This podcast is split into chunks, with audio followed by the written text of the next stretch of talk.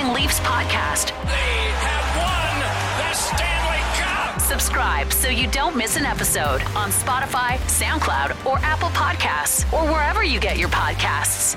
Here's Nick D'Souza and Kevin Papetti. Welcome to the Everything Leafs podcast. I'm Kevin Papetti here with Nick D'Souza. Nick, we said we were going to record on the weekend, but I mean, not too bad, only a few days late. But I got to get your th- thoughts first. My Argentina beat your France. I know. Well, we had a good excuse. I mean, we said we were going to do it this weekend, and then Saturday they played, and then Sunday morning, I mean, I woke up at like 7:30, which isn't that bad for me, but and then I went to Loose Moose. I don't know if you know where that is in Toronto. And I went to line up there, and I was there at 8:55. So it actually opened at 9:30, and so I was like, okay, we're gonna get there early. So me and a few friends, we we got there early, and it was just two of us. And then we get there at 8:55, thinking we're gonna be the only ones there. Um, and it, there's like 10 people already in line and by the time my, like some other guys came down and it was like 9.20 they were about to open it the lineup was down the street it was crazy it was wow. it was it was electric in there yeah, it was, that was one of the best games I've seen. Like, I don't watch a ton of soccer, but big sample size. Obviously, obviously, as a big Argentina fan, I got on the bandwagon. I got on the Messi bandwagon, but it was good. Like the first half kind of sucked, but after that, it was it's pretty good. But then I know we were we were planning on recording after that game, but it just it was too intense of a game. I needed a breather, and then football was on. It was it was too much screen time for the day. For sure. But fortunately, I think waiting kind of helped because we got a trade out of it, and we also got you know we got to see a, a Leafs win last night, a little bit more of a positive note around the team rather than going on Sunday. Uh, let's start. Let's start with the with the Malgin trade. I know it's a big trade for you. I'm sure you had like a Denis Malgin tattoo or something. but was, oh. let's let's start with your uh, thoughts here and, and maybe hear some yeah, heartbreak. I had to go to Loose Moose after uh, the Malgin trade, but there's a huge line just waiting to hear all the uh, all the banter after that one. No, but uh, yeah, I mean, it, it, I was definitely a little surprised. I mean, I don't think this is like a earth shattering trade. I mean, at the end of the day, I think Denis Malgin's closer to the bottom of the lineup than he is to the top six. But I think just the timing of it. I mean, I do know that Calle Jarnkrok is coming back. Um, so he's already got that top six spot with Tavares and Marner there. But um, they kind of need like some depth scoring right now. I know that they're getting pretty good kind of rate production from Pontus Holmberg right now. David Kampf's actually not having a bad year offensively by his standards. But I did think that Malgin kind of added a different element in that bottom six. I mean, they already have Zach Aston Reese, David Kampf, very good defensive players. Engvall's a good defensive player. Kerfoot's, you know, capable defensively. So I did think that Malgin kind of gave them a little bit more creativity in the offensive zone. He was a good puck carrier. We saw when he went to the Kampf and Zach Aston Reese line, you know, they, they really, their numbers started to kind of rise because of Malgin because he was helping them up the ice. So you know, like I said, it's not really a you know an earth shattering trade. Um, losing Malgin's not you know it's not a huge mistake, but you know I'm just not surprised that Colorado's the team that wanted him because you know you look at his shot production, he's actually second right now, Kevin, in shots per sixty on the Leafs. Um, only behind Austin Matthews at five on five. So Malgin was definitely generating a ton of chances. I'm just not surprised Colorado's the team that's taking a shot on you know a 25 year old guy who has such a unique NHL track record, who's shooting 4% at 5 on 5 right now. So, you know, I don't think that the Leafs are necessarily going to, you know, lose the first round and say, well, we, we wish we had Malgin. But uh, it's just kind of an odd trade. But I guess we'll see with Dryden Hunt. What, what did you think about it? Because I know you liked Malgin to a certain extent. Yeah, I'll start with Malgin. I think uh, as you said at the start of the season, there's a Kampf Aston Reese with Aube-Kubel line. They just really lacked transition skill, and the results were quite poor. Uh, I know at, for most of the season, I mean, he, Malgin's only played 23 games, but I know at the start of the season he was leading the team in expected goals, which uh, expected goals percentage rather, and that's pretty impressive given that he was playing with Kampf uh, and a lot of defensive zone starts. Uh, with him, I, you know, the offense wasn't really there. Just four points in 23 games. I know he's shooting the puck a lot. Uh, maybe not always the most dangerous shots, but the shots were, were nice nonetheless. I think the transition skill in the bottom six was uh, a nice thing to have and, and really helped at, at times. I didn't like him at the top six at all. I just don't think he complemented, uh, you know, playmakers like Marner and Nylander. Uh, obviously, I don't think you'd want Malgin in the top six come playoff time. Uh, I think Jarnkrok is a much better fit. But in terms of the bottom six, yeah, I thought he was fine there. Um, to me, it looks like they have two pretty good centers right now with with Kampf and Holmberg. They're both fairly similar, like how they're defensively responsible. Um, and I do think that you know Kerfoot Engvall that lines look pretty good. Um, would he be a fit with Holmberg? Sure, but Keefe just didn't seem to ever. I don't know if, if Keefe was, was ever in love with him. Like you remember his first stint with the Leafs mm-hmm. uh, a couple years ago. You know, kind of went pointless in eight games. Never really uh, impressed Keefe. It seemed like, and then did make the team. He had a good preseason, made the team, but uh, I, I just maybe that like Joey Anderson. Um, I don't think I think Malgin was someone who was probably going to get pushed out of the lineup when they made deadline uh, acquisitions.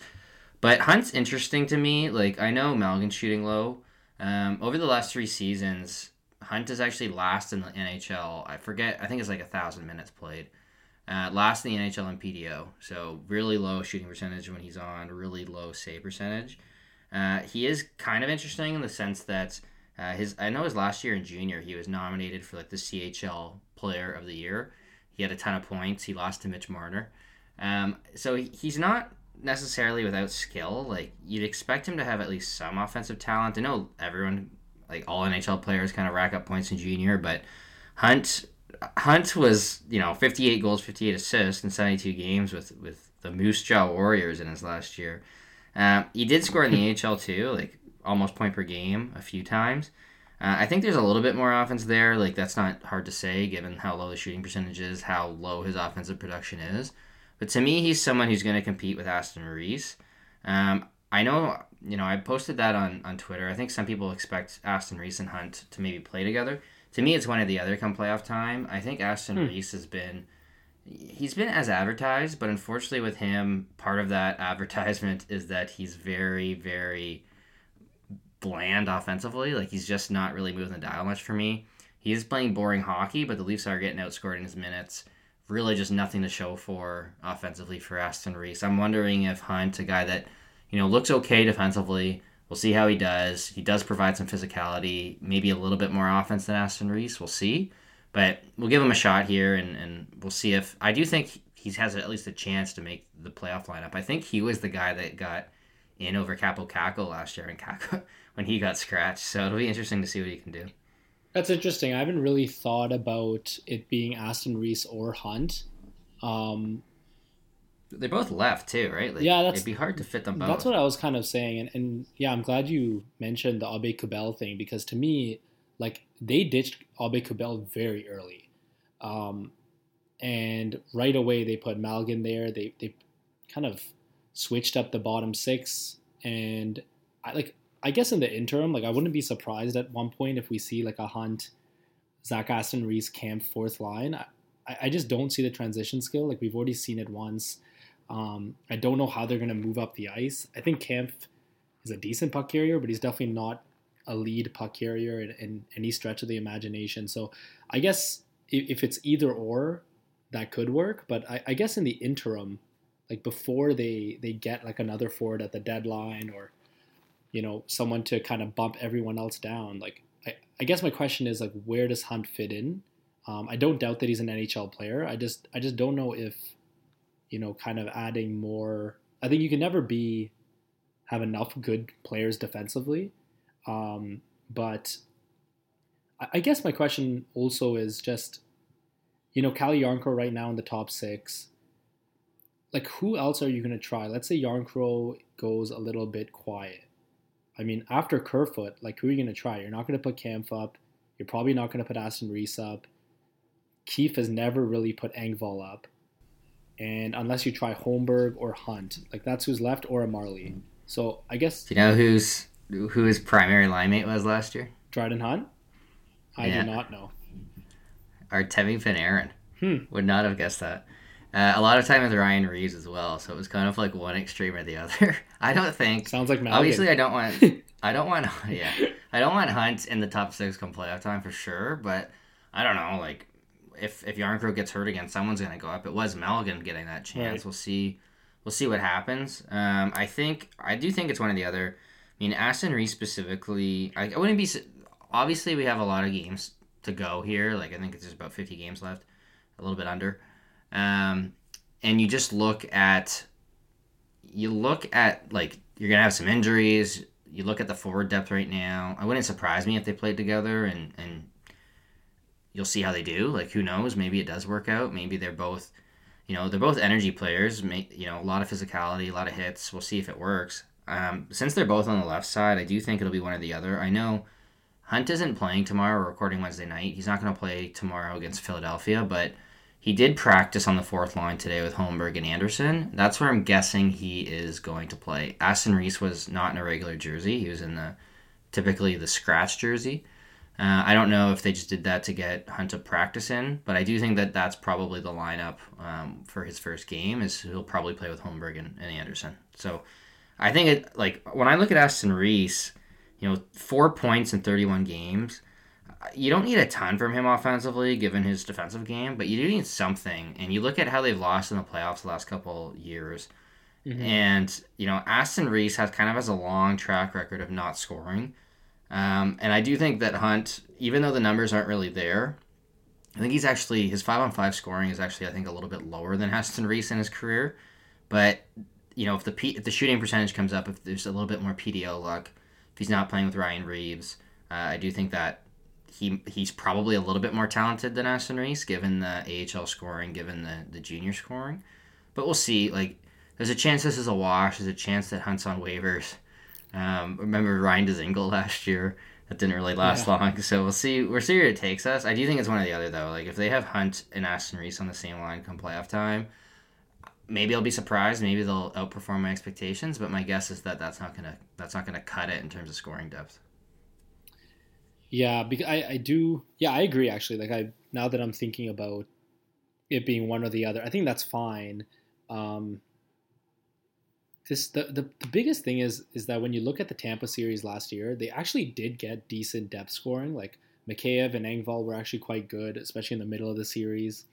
Um, Kampf got those two goals. I think it was game three uh, that he scored. Like I think Mikheyev and Yeah. Engvall just had the empty net goals though, if I recall. I can't remember off the top of my head. Kampf I did have that they were goals. We know- pretty remember his goals. four games.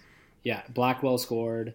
Uh, I know Spezza had a pretty decent series offensively. So like they had good depth scoring, but again, like it was it was such a coin flip and it was so close against a great Tampa team. Looks like they're gonna have to play him again. So you know, like we've seen, obviously the top four showed up last year in terms of um, the playoffs, but like we've seen the top four kind of go quiet in the Montreal series and the Columbus series. So it just feels like I, I don't want them to go the route of this year saying, well, we're going to go all defense in the bottom six and kind of hope that our bottom, our top six outscores their top six. Um, so I guess we'll see. I mean, in isolation, do I love this trade? I I would say I'm kind of indifferent to it. Um, but you know, trades shouldn't be judged in isolation. We'll see what they do for the rest of the year, um, and then we'll kind of take it from there. But and we haven't even seen Dryden Hunt play yet, so we'll see. Yeah, I think the bottom six lot like Spets only had one point last year's playoffs. Blackwell had a goal and an assist. Maybe I'm thinking Montreal than, than when it comes to Spezza. Yeah, Spets has done well in the playoffs before, but uh, last year just obviously it was Vasilevskiy, so you weren't expecting a ton of scoring, but it has been a problem kind of a few years in a row. And then obviously you'll remember who played game one when they went Clifford Simmonds, and then I think they went Simmonds again a couple of times. Yeah, Clifford didn't play game two, but Simmonds I think played game two and then didn't play for the rest of the series. Yeah, so they haven't really had a three. Like I remember the early years when they had Kadri, like they had three legit scoring lines, and they haven't really got back to that. So I think that is something I'm looking at for the deadline. I've actually liked the Kerfoot Engvall Kampf line. I know Kerfoot and Engvall are the most popular players in the world. Obviously, if you really needed the cap space, you can move a guy like Kerfoot uh, if, if it makes sense. But I do think that line's been good defensively. Both Kerfoot and Engvall are good in transition, so while they're both responsible defensively, they, they're actually able to get in the offensive zone, establish a cycle. They don't often do a ton with the cycle. Like it doesn't often lead to high danger chances. You don't have like Mitch Marner playmaking skills to set someone up in the slot, but they do waste time. Uh, Engvall's defensive numbers in particular are really strong this year. It seems like whatever line Engvall's on in the bottom six works, and then the other line's been kind of hit and miss. So we'll see if Hunt can be an interesting player. Like maybe he's an upgrade on Aston Reese. Maybe he's the guy that you know you do want ideally a little bit of physicality in the lineup without sacrificing defensive play. But the next thing I did want to get to Nick is the defensive play. Obviously we we didn't have the best week uh, in terms of win loss. I think we, we I think we said four points mm-hmm. as of Saturday, and, and they fell short with back to back regulation losses after a month without one. But the the game against Tampa last night was was impressive, particularly from a defensive standpoint, where they held Tampa to just one goal, just 19 shots, and it, I actually think it was better than 19 shots sounds because the first period it was four shots, the second period it was four shots, and in the third period when the Leafs had a lead, Tampa got 11 shots. So a really impressive effort where you have eight shots through two periods. Leafs are up 29 to 8 in shots after two periods. Just four lines playing wicked defense. Obviously, the they didn't have Rasmus Sandin for some time. They still weren't really all that impacted. What do you make of this team right now? I know it was a bit of a up and down week, but you got to be happy with that defensive effort, no? Hundred percent. I mean, even the the games that uh, the Washington one was kind of a bit of a dud. Like I didn't think Samsonov played very well, but they've just been really, really good defensively. And and I know that we were talking about in the summer where we looked at the team and they finished in the top seven last year in expected goals against per 60 at five on five. And that's a pretty good metric in terms of, you know, saying how good a team is defensively. And we said, well, on paper, they look even better defensively this year. And so far this year, they are actually kind of in that top seven again. But the biggest difference is that their goaltending has been really good. They're second place right now to only Boston uh, in terms of goals against per 60. So, you know, they're doing it right now. But Now that Brodie's back, they're looking good. Um, you know, I, I really like Timmins actually, like how he's played despite kind of, you know, he, he had a kind of rough first two games, but he's been pretty good. So defensively, there's, there's really nothing you can say that's bad right now about this team. They're, they're really putting it together, especially with efforts like last night against a very good Tampa team. So, you know, I think it's it's almost something that I know that the Leafs defense kind of gets rag, ragged on, especially kind of people outside the market.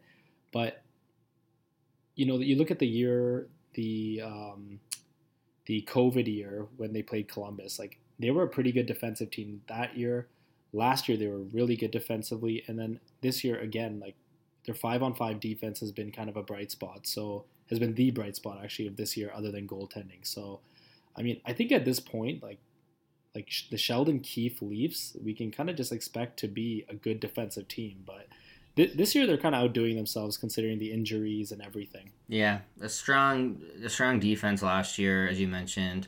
You have guys like Sandin Liljegren getting another year of experience, looking like, you know, they both Liljegren in particular, I think is like a legit top four defenseman, like no questions asked. Sandin, I'm still up and down about in terms of skating, but he's been playing extremely well. Hopefully, he's he's not too seriously hurt.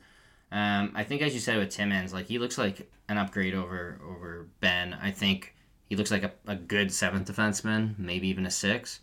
Um, I don't know if I really see him as a top four guy, but you know, you got him pretty much free.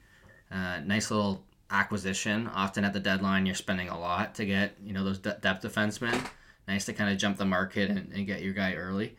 Uh, and then in, in terms of the ads they made this offseason, whether it was Aston Reese, whether it was Aube-Kubel, even though that didn't work out, um, you just a guy like Calle Jarnkrok comes to mind as well. You look at the, the, the forwards they're adding and the forwards they were subtracting. I mean, Mikheyev was good defensively, but Blackwell at center was a bit iffy defensively. Spezza was a little bit on the older side. Um, you know, somewhat cutting bait with Wayne Simmonds. You did upgrade defensively pretty significantly there. And I, I think, as you alluded to, like this team looked good on, on paper defensively, and although the expected goals aren't as good as the goals against, uh, that's a nice thing to have too, right? Like last year, the expected goals against were nice, goals against not so much because of the goaltenders. And tweeted this out last night, Nick. Murray and Samsonov this year, 25 games, a 927 save percentage, and then Campbell and Mrazek, one more game played at 26, and it's an 874. So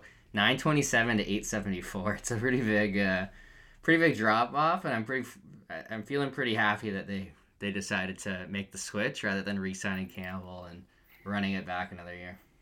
Yeah, those Edmonton games are uh, they're fun watches, but Campbell has has hardly played actually in the past month, so the uh, the games are not as fun right now without Campbell. But I don't know, it's it's tough to watch sometimes. Like I think Campbell's probably missing uh, Toronto's defense right now because Edmonton is tough to watch. Yeah, even last night, uh, the Tampa game you know, they made Murray's life pretty easy. He saved 18 and 19, so obviously you see like the 947 save percentage looks great. I'm not going to take anything away from him. I mean, 18 and 19 is great, but they only took, I think Tampa was only on the power play twice, and the Leafs did a pretty good job of, of limiting the, the high danger chances. So it seems like night after night, it's it's a bit of a, I mean, we had a bit of a break from it there. I know Murray struggled uh, maybe like a week ago. Um, Samsonov struggled, I think, in his last game against Washington. There, we've had some nights off, but for the most part, most nights it's it's strong defense, capable goaltending, if not good goaltending, and very low five on five goals against. It feels like you have to be on the power play to score against the Leafs if you're going to get two three goals most nights, and uh, they at least don't take too many. Like, you know, they're a pretty disciplined team. They're not taking too many penalties, so so far the recipe's working. I do think that's the recipe to beat Tampa. Uh, it's going to be tough to beat Vasilevskiy five times or four times. It's going to be very difficult to score, you know, to win four three without an empty net goal. So I do think that you do have to play that type of defense. Try to score two, maybe three, and try to win three two or two one. So I do want. I mean, maybe this will segue us to to the deadline conversation. Uh, but I do want to add a little bit more scoring. I think forward definitely have to be the priority over defense right now. I know we mentioned this last podcast. Chychrun is one guy I'd at least look at because I think he's pretty pretty darn good. But uh, the forwards, Nick, I, I told everyone to watch Henrique. He gets hurt like 12 seconds in. I don't know. Maybe I the guy. now I, I dubbed that game the Adam Henrique game, and then I actually didn't start watching the game until like five minutes in and you texted me, you said that was quick, and hundred percent, I was like, this guy already scored. Yeah. when I saw what happened, I said, okay. I think he came back. Some confirmation bias. I think he came back for the second, but like the game was already over. He's probably like missing teeth. I forget what. I think he got a puck to the face. Um, yeah. So I don't know. It was tough to judge him because the game was like out of hand before it got started. It felt, but uh, yeah, he's interesting. Um, I'm I'm really interested to see who they they go after. But I know one name that's kind of gone around since we last recorded is Ryan O'Reilly. Saw some arguments on Twitter whether people think it's a good fit or you know they don't want him given that his his position as a center and what it would cost. Where do you stand on the O'Reilly front? Depends on the price. I mean, I, I think I'd still want to watch St. Louis to see if they're going to get into the playoffs. Um, but I think he's a great player. I mean, he's good defensively. Um, I think he's better offensively than people give credit for. He's I guess it really just comes down to the price for me. I mean, he's a, he's an amazing player. He'd definitely add to them. I like the fact that he can play center, he can play left wing. Um, I think he's having a little bit of a down year in terms of his actual production. I think he was pretty close to point per game last year, if I'm not mistaken. So, I mean, like in terms of the actual player, I've got no complaints. I think he'll be fine in this in the Leaf system. Um, I, I saw some one person compare it to Foligno. Um, I don't I don't really see that comparison, but um, you know obviously hope O'Reilly doesn't get hurt like Foligno did last year when he came to the Leafs. But um, I think O'Reilly's in kind of a different echelon of of Foligno even at this point in his career. So to me, it just depends on how much you're giving up. Um, I guess we can play you know the the who would say no or if, I would do the deal. With a, uh, I'm sure you have a few packages in your head, but um, I think he's a great player. Like it really just depends on how much they have to give up for him, and as long as he doesn't go to Boston. Yeah, I, th- I think it's a first plus, right? Like the first is kind of the minimum, and then there's going to be another pretty good asset. Like I wouldn't surprise me if it's a first and a second, It might even be a first, second, and another minor asset. Um, I, I didn't realize how low his production was this year, where he just has I think it's Yeah. 15 points in 32 games. But I mean, he's only 31. He's got a pretty long track record. Um, I don't know if I'm overly concerned with. I mean, he's more of a playmaker. Maybe guys just aren't finishing. Uh, obviously, he's he's known for his defensive play. I remember he was available the same year Tavares was a free agent, and obviously that worked out pretty well for the Blues. I don't think the Sabres were going to trade him to Toronto, anyways. But uh, obviously, a very good player. He's also Bo, Bo Horvat that you could throw in the same conversation as a top six center that could either you know, push Tavares to the wing or play wing themselves or, you know, be a very, very strong third line center. I'm actually off, like, I, I, I don't know if I'm in love with the rental route. I think I'd rather get a guy with term and pay a little bit extra. That's typically my preference. If you can get someone with maybe three years of term or even two years of term that's just slightly worse, I'd rather do that. Upgrade the team next year. Um, but in terms of fit, like, if we ignore price, like, absolutely. Uh, I give up a first for them pretty easily. It's just it's going to take more than a first. I think there's going to be a ton of teams that would give up a first for an O'Reilly or an Horvat. But in terms of like the third line, I, I saw someone argue on Twitter like they're not going to acquire him to be a third line center. I completely disagree with that because if you look at five on five ice time, Who David cares at that point? David Kampf's one minute a game on five on five ice time less than Tavares. So you bump Kampf down to like pure defensive zone star. It's kind of what he is now. Um, you know, it would be tough because I would rather go three lines. Like I actually don't mind Jarnkrok with Tavares and Marner. Obviously, it's a little bit early to kind of declare the playoff lines, but Yeah. it, it's nice to have the flexibility. It's nice to like that's why I like Henrique too, is because you know you can make him a third line center, and then if if the second line's not working or if there's an injury in the top six, he moves up, right? Like if- right now, if Michael Bunting goes down, I have no idea who's playing first line left wing. Um, Yeah. Yeah. eh, The left wing is definitely a, a pretty big concern right now. Yeah, and I wouldn't bank on Knies either. Like, I know we, you know, the hype's cool. I like watching him as a prospect, but it's a big jump to the NHL, and and you really don't know what you're gonna get until you see it. Like, you know, remember when Nick Robertson played first, like in the Columbus series? That was years ago. Mhm. You think by now he'd be a 30 goal scorer, and that hasn't really worked out. So, I guess we'll wait and see what Knies is. I wouldn't pencil him in for a top six spot. I know they at least want to like show that he'll have a role, um, but you know you don't have to roll out the red carpet for this guy. Like I, I do think that having the flexibility is nice. Maybe you, if you have a guy like O'Reilly or or Horvat, if if Knies mm-hmm. comes, you play him in the top six, give him a shot. If it doesn't work, you know how's Jarnkrok doing? If that's not working either, then you move him up. But it would be pretty. It would be nice to have the three lines that are that are firing because a lot of these good teams, whether it's Tampa, Boston, they have shut down lines and shut down pairings, right? Like Matthews is going to get a lot of McAvoy or, or Lindholm. You're going to get one of those two pairings. Tavares is going to get the other one. And then if you look at Tampa, they have Hedman on one pairing. Um, sometimes Cernak's with him, sometimes he's not. You have Sergachev, he's a pretty good shutdown defender too. If you have that third line that can attack the third, you know, third lines and third defense pairings, I think that's a good way to generate offense, and we haven't really had that uh, in the last few years. I mean, with Spezza and his, I won't say Spezza's prime, but Spezza's earlier years with Toronto, he he was kind of that bottom six threat that really racked up points at five on five. I don't know if we've had that since like in, since last year, basically. Like last year and this year, I haven't really seen it as much. It'd be nice to kind of have that third scoring line because right now it is very top six, bottom six for the Leafs. It would be nice to bridge that gap just a little bit. For sure. Like honestly, with with Keefe, like ever since he took over, I haven't really worried about balancing the lines because I think with Babcock, like he didn't really line juggle throughout the game as much as I think Keefe does. So I would like to see O'Reilly.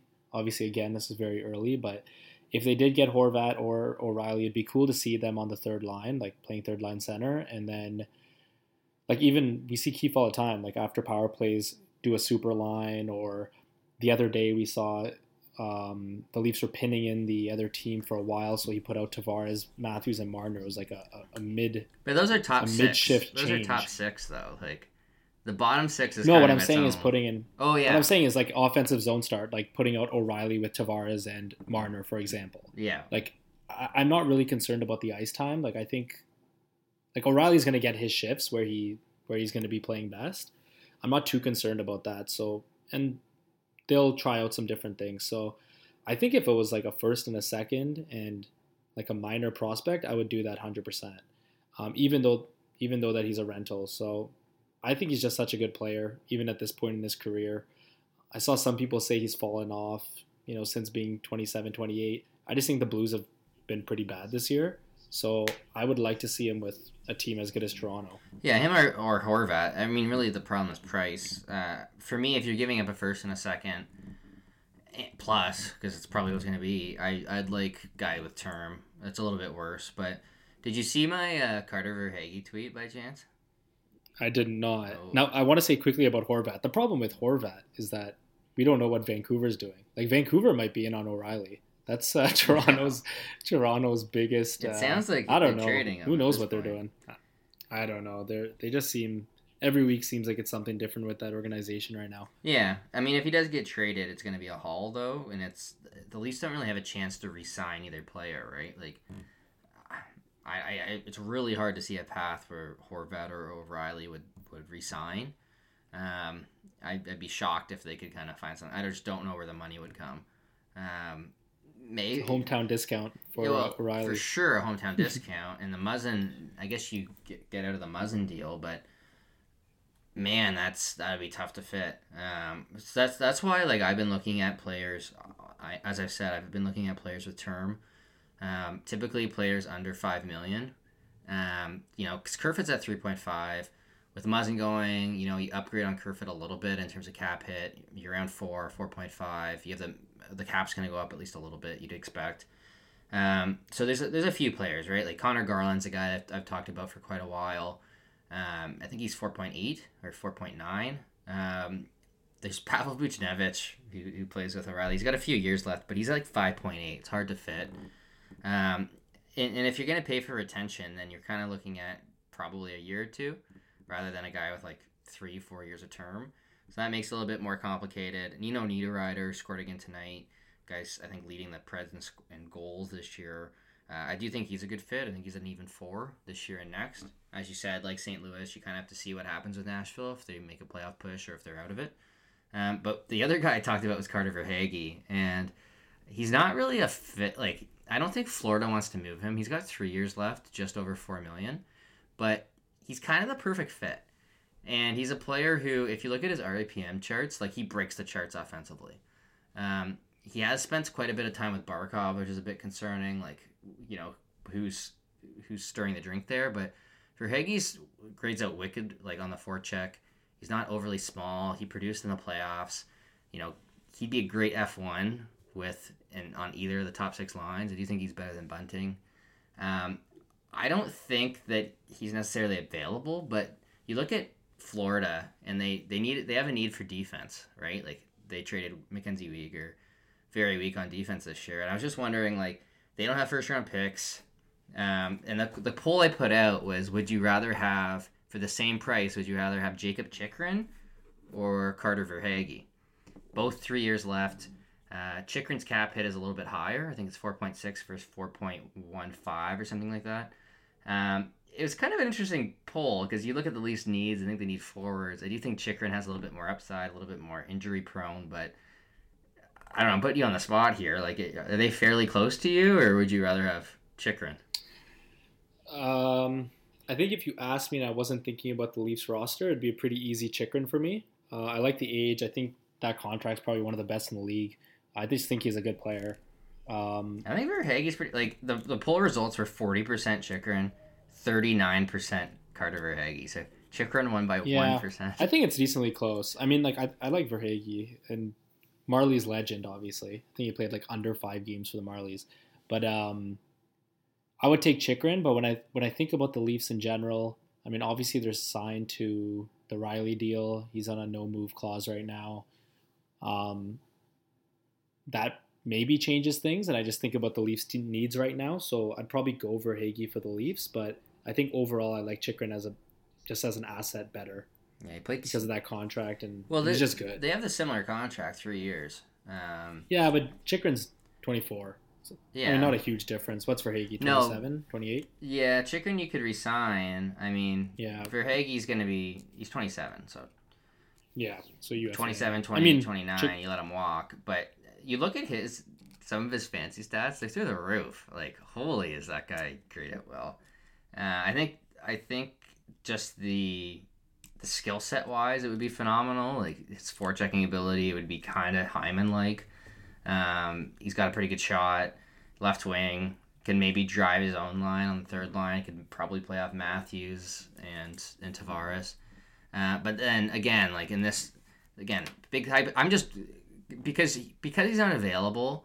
Um, you don't really think of guys like this. But then I was just thinking like whether you did a three way trade where Chychrun went to Florida, Verhaeghe comes to Toronto, Picks go to Arizona, or whether you did, you know, Chychrun's going to cost two first. It sounds like, or something close to that.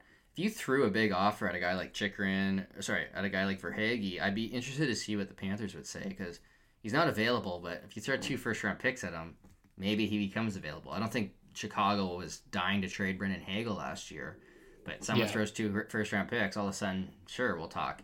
So I'm just, I'm just th- throwing his name out there as a guy I'm interested in, given his skill set and his cost, because I think it's a perfect fit. Uh, Nino Niederreiter is another player, as I mentioned. He'd be a pretty sweet fit in the top six too. Like the way he's scoring, his defensive game. Um, he is a little bit Foligno like, but I, I do like like he's more in his prime than Foligno was. He's also grades out a little bit more better in terms of the fancy stats, and he's also uh, two years rather than just a rental. So that's I don't know. I'm, I'm interested whether it's Henrique, whether it's uh, Niederreiter. They the Leafs really seem to like good defensive forwards, and I don't know if I'm in love with like Patrick Kane, for example, and what that'll cost. So I'm, I'm focused on more of the two way guys that do have some offense because I do want ideally three scoring lines. That's that's my that's my hope. I think when you look at the track record of the Leafs, like if they get these offensive guys, they virtually see are these guys going to break out, and if they don't, then they kind of just depart ways with them. Like you look at Galchenyuk, like I don't think they were looking to re-sign him after that.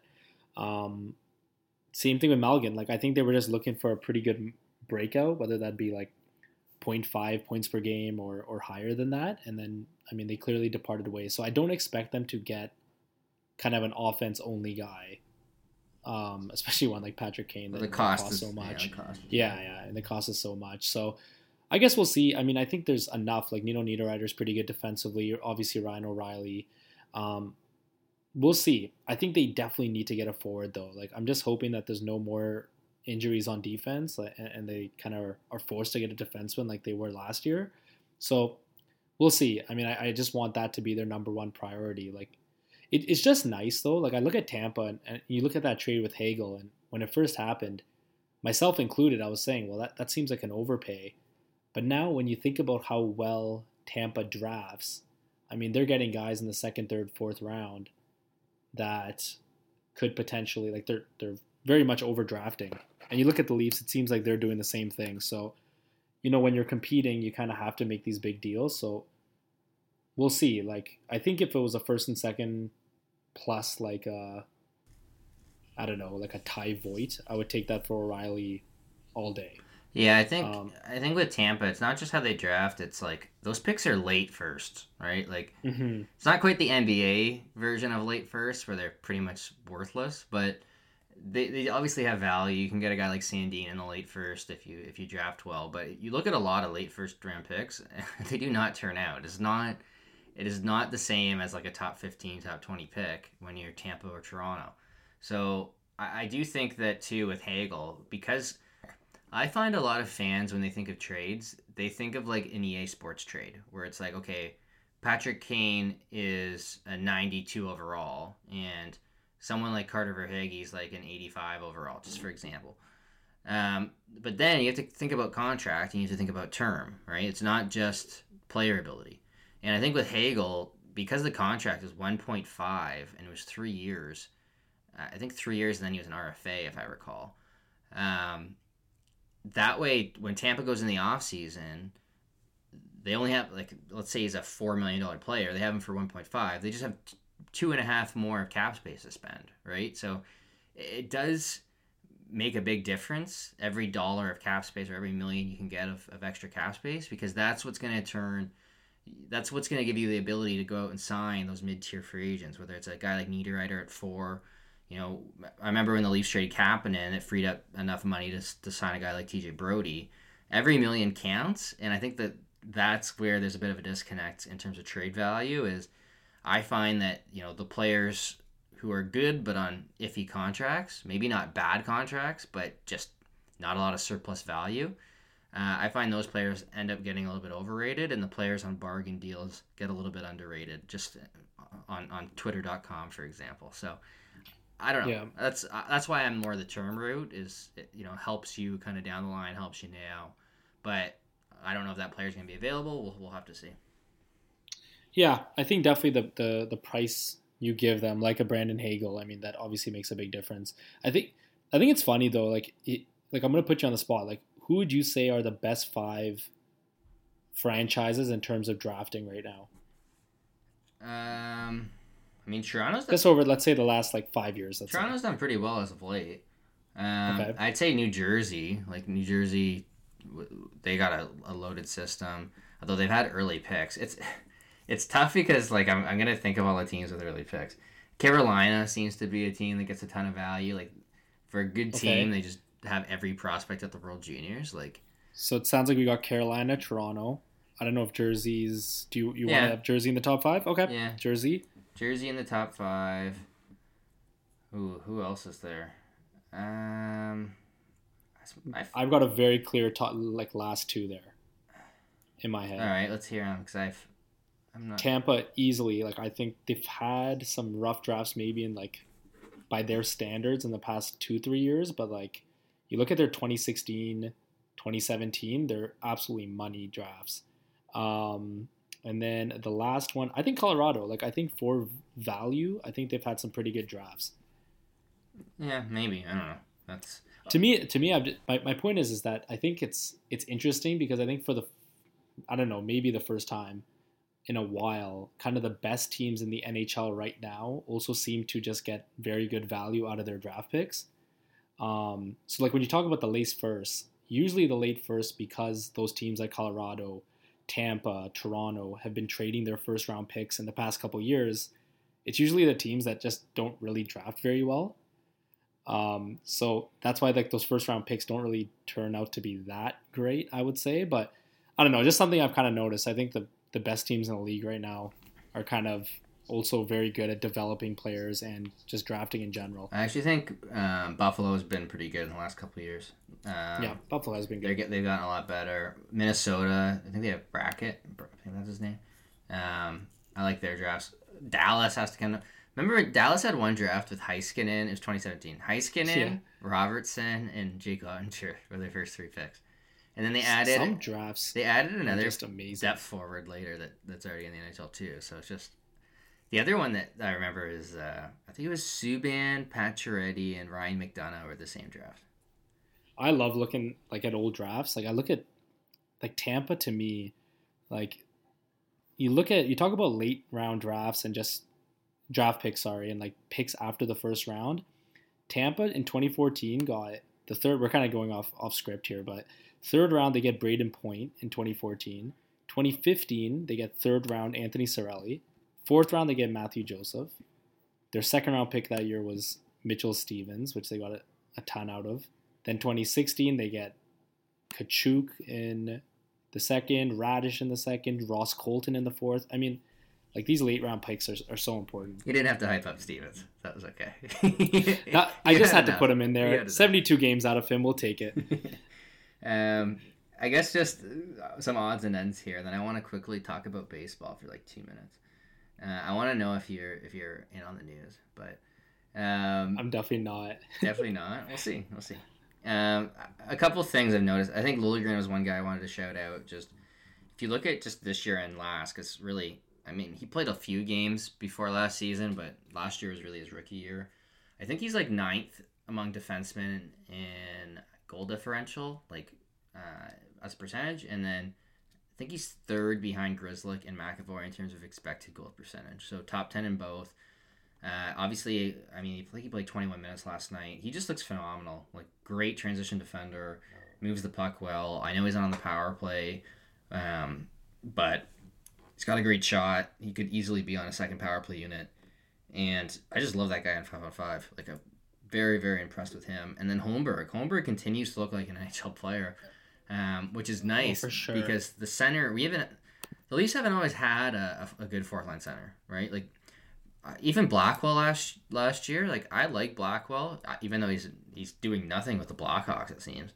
But I, I think he's a winger. Like that's that's how I. Same with Spezza. I prefer Spezza on the wing, and we haven't. uh, The Leafs haven't always had the fourth line center that's that's been able to kind of make you feel safe. Like if if we're assuming Kampf's the third third line center. Um, so I think he's been a, a very impressive guy. He looks like someone who could step up to the third line if, if Camp got hurt or something. Um, so yeah, so far so good. Those are the two guys I wanted to shout out. Anyone you want to shout out? Or are you ready for some baseball? Uh, I'll say I, I want to actually add on to Holmberg. Okay. Like when I look at him, and you know, Keefe always talks about how smart he is, and I think it's pretty easy to see. How like, smart even How smart Holmberg, Holmberg is. Yeah, yeah, yeah. Well, I don't know if Keefe would say that about himself, but he, he's pretty smart too. Uh, but Holmberg, I mean, one thing that I think is kind of getting underrated right now is how well he's producing offensively. Like when I sorted out, so it's funny because I, w- I was sorting out earlier in the week Points per um, sixty. five on five points per 60 and then i'd have um, the cutoff at 100 minutes. So conor timmins actually just qualified for that i think probably in the last game. So he's actually the king of points per 60 right now but like you look at holmberg he's sixth in point total points per 60 only behind timmins which who, who's kind of racking up some second assists but shout out to conor timmins as well. Matthews Nylander, marner bunting holmberg. First assists it's Matthews, Timmins, Bunting, Holmberg. Total assists, Holmberg's first. And goals, he's kind of hasn't really been scoring too much, but like Holmberg's just been so good. He's getting primary points right now. So I think he's just added so, so much life to that bottom six. And I mean, he's been so good defensively. To me, he looks like an NHL player right now. Um, I think as the games have gone on, he's kind of expanded on his game. Like we've seen, we're seeing him beat defenders to the outside and kind of holding the puck and getting to the front of the net. Um, I'm excited. I'm excited to see where he goes. I mean, he's only 23. I had a tweet that said that he kind of plays with the hockey IQ and like kind of like a like a 33 year old vet, but his game is growing game to game like a 23 year old rookie, which he is. So I'm excited about him. Um, we'll see where he goes because obviously the Leafs have I actually I saw some some talk about people being scared about his contract this that year. I don't know if he's producing that much, but uh, I I mean that's my biggest shout out as Pontus Holmberg. He's been excellent. Yeah, he has been good. I think he was first in points per sixty like few like five days ago. It was a few days ago. Yeah, down to days ago. sixth. He could. It's such a small sample. He could be down to like twelfth by the next time we record. But uh, he obviously so far so good. Looks like an NHL player night after night. Maybe not like a star or anything, but a guy that continues to earn trust, continues to earn minutes. But uh, Yeah. let's get to some. I guess shout out to sorry quickly before base baseball. Yeah, we you're have to delaying talk about baseball this. here. Well, this is like for good reason. Shout out to Michael Bunting last night. I couldn't believe what happened with the linesman. Yeah, I'm surprised he kept his composure, but he was good in the press. Yeah. Like, you don't want to rip the guy either, because then you're gonna get. I feel like the refs are gonna turn on you. You'll get, even though he did nothing wrong. Um, but I thought he was. he I've was- never seen He, he like downplayed it in the press, and I think that was. Uh, I think that'll help. Yeah. Well, even even when it happened, like um, he kind of said, like, "Are you kidding me?" or like, "What are you doing?" And then he kind of looks away and says, "That is that was crazy." Like it was so, it was so Michael Bunting to just like be very comfortable in like some sort of a scrum, even with a linesman. But he was getting under everyone's skin last night. Obviously, he scored the first goal, and uh, that linesman thing, I've I've never seen something like that. Uh, like I don't even know. Have you ever seen something like that? Well, I haven't, but I want to tell you about something else I haven't seen before, and that's the New York Mets. Have you? Do you know what's going on with the New York Mets? I actually saw your tweet um, where it said you have to be kidding me, and I think you retweeted something where it was like how much money they've spent. That's that's that's a league with no payroll right there. Yeah, so there's with a no no cap. there is a tax, right? So the tax is getting there's like different levels of tax, and they're like well past the first the furthest tax. And Steve Cohen bought the team. I want to say like three four years ago. I don't know. With the pandemic, it's all a blur. But this guy is just a built like there's rich owners and then there's really rich owners, and he's a really rich owner. And uh, basically, like three days ago, all the talk was about the Mets and how much they were spending because it's like over four million. I don't think we've ever had a MLB's ever had a payroll over four million, and they're they just they just keep adding right. Like they go out just when you think they're done, they go out and they get another reliever. They got Ottavino, and then it looked like okay maybe they'll start cutting payroll now. Like they have some bad contracts they could try to trade out of. Obviously, with all the additions, they have guys that kind of don't have a spot anymore. It looks like they might cut their payroll at least a little bit. But Carlos Correa, who is the number two free agent, maybe number three, behind Aaron Judge, he had a huge 300 plus million dollar signing with the San Francisco Giants. They end up reneging because of the physical. I don't know what it was. No, it's not public yet. The the agent just makes a call to Cohen and the deal's done with the Mets like hours later. It's like the star player basically Francisco Lindor is basically basically like I'd like to play with Correa, and the Mets owner is like, yep, okay. But it makes me think. So the the tweet you probably saw was the Mets are at with tax an estimated 502 million in payroll, and the Yankees are second at 310. So it's almost a 200 million dollar gap difference between first and second right now. Then you have like the Oakland A's who are going to be at like 45 million. I'm going to guess. Um, so it's going to be 502 versus 45 those games. It's going to be interesting. It's just it's crazy to see. It's going to drive up player costs. It's it's honestly unbelievable, but it makes you think like imagine the NHL without a cap like if if well, before 2004. yeah, well, this is on steroids like Yeah, yeah. Imagine if they were just like not just not just the highest payroll but like like the, the nhl cap's what 82 and a half and the mets are at 502 like imagine if the leafs are at like 200 million even or 150 like it, would- it would be Yeah. nuts i don't know I mean, there was um, before 2004. Like you look at that 2004 team, like the Leafs went to the uh, to the deadline and they were already pretty stacked. Like they already had Roberts, Mogilny, Tucker, Sundin, and then they they got both Brian Leetch and Ron Francis. Like obviously they were kind of on their the end of their careers, but that team was sick. And I wish there wasn't a cap in the in the NHL because. Uh, I think the Leafs would have probably McDavid and Matthews in a couple years, that would be cool that would be cool but yeah i think and and, it, and Malgin. I think the Kevin Durant to Golden State trade is still like the. I kind of saw that one coming though. Like you kind of had rumors. I think LeBron to the. Where the, the first time LeBron went to Miami, that was a, Yeah. a huge one.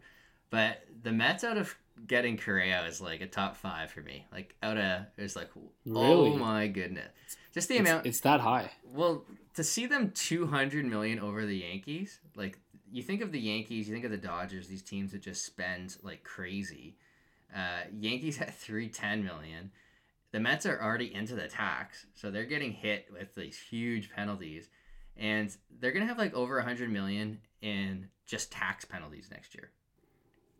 It's Where is uh, where are the. Jays in this? Like in terms of payroll, Jays are probably fifth. like middle of the pack. Fifth. Oh, that's year. pretty high. Yeah, this is the highest they've ever been. They're actually into the tax. They're at 228 projected, and they're going to add a little bit more. So I think they're in for like a couple of years, and then they'll probably have to rebuild at some point, or maybe the spending will go down, or maybe this this the revenue will be there and they'll continue. I don't know. This is unprecedented. I can't say the word, but uh, this is unusual circumstances for the Toronto Blue Jays. But yeah, they're still Well- just looking at it. They're not even half of what the Mets are.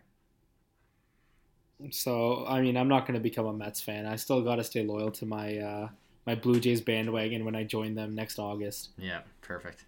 Well, I'll keep you. I'll keep you posted in August. We'll do a, a crash course. I'll give you a PowerPoint presentation on August first, and we'll go. Yeah. I show up every year. Every every August I show up, and then uh, you got to educate me there. Perfect. So thanks everyone for listening. Next next uh, episode, hopefully we have some hopefully we have more trades, or hopefully we have some uh, World Juniors to talk about, even though there's not any really Leafs prospects in it. But we'll see what Connor Bedard can do. We can see what Shane Wright does. Uh, thanks everyone for listening, and we'll see everyone next week.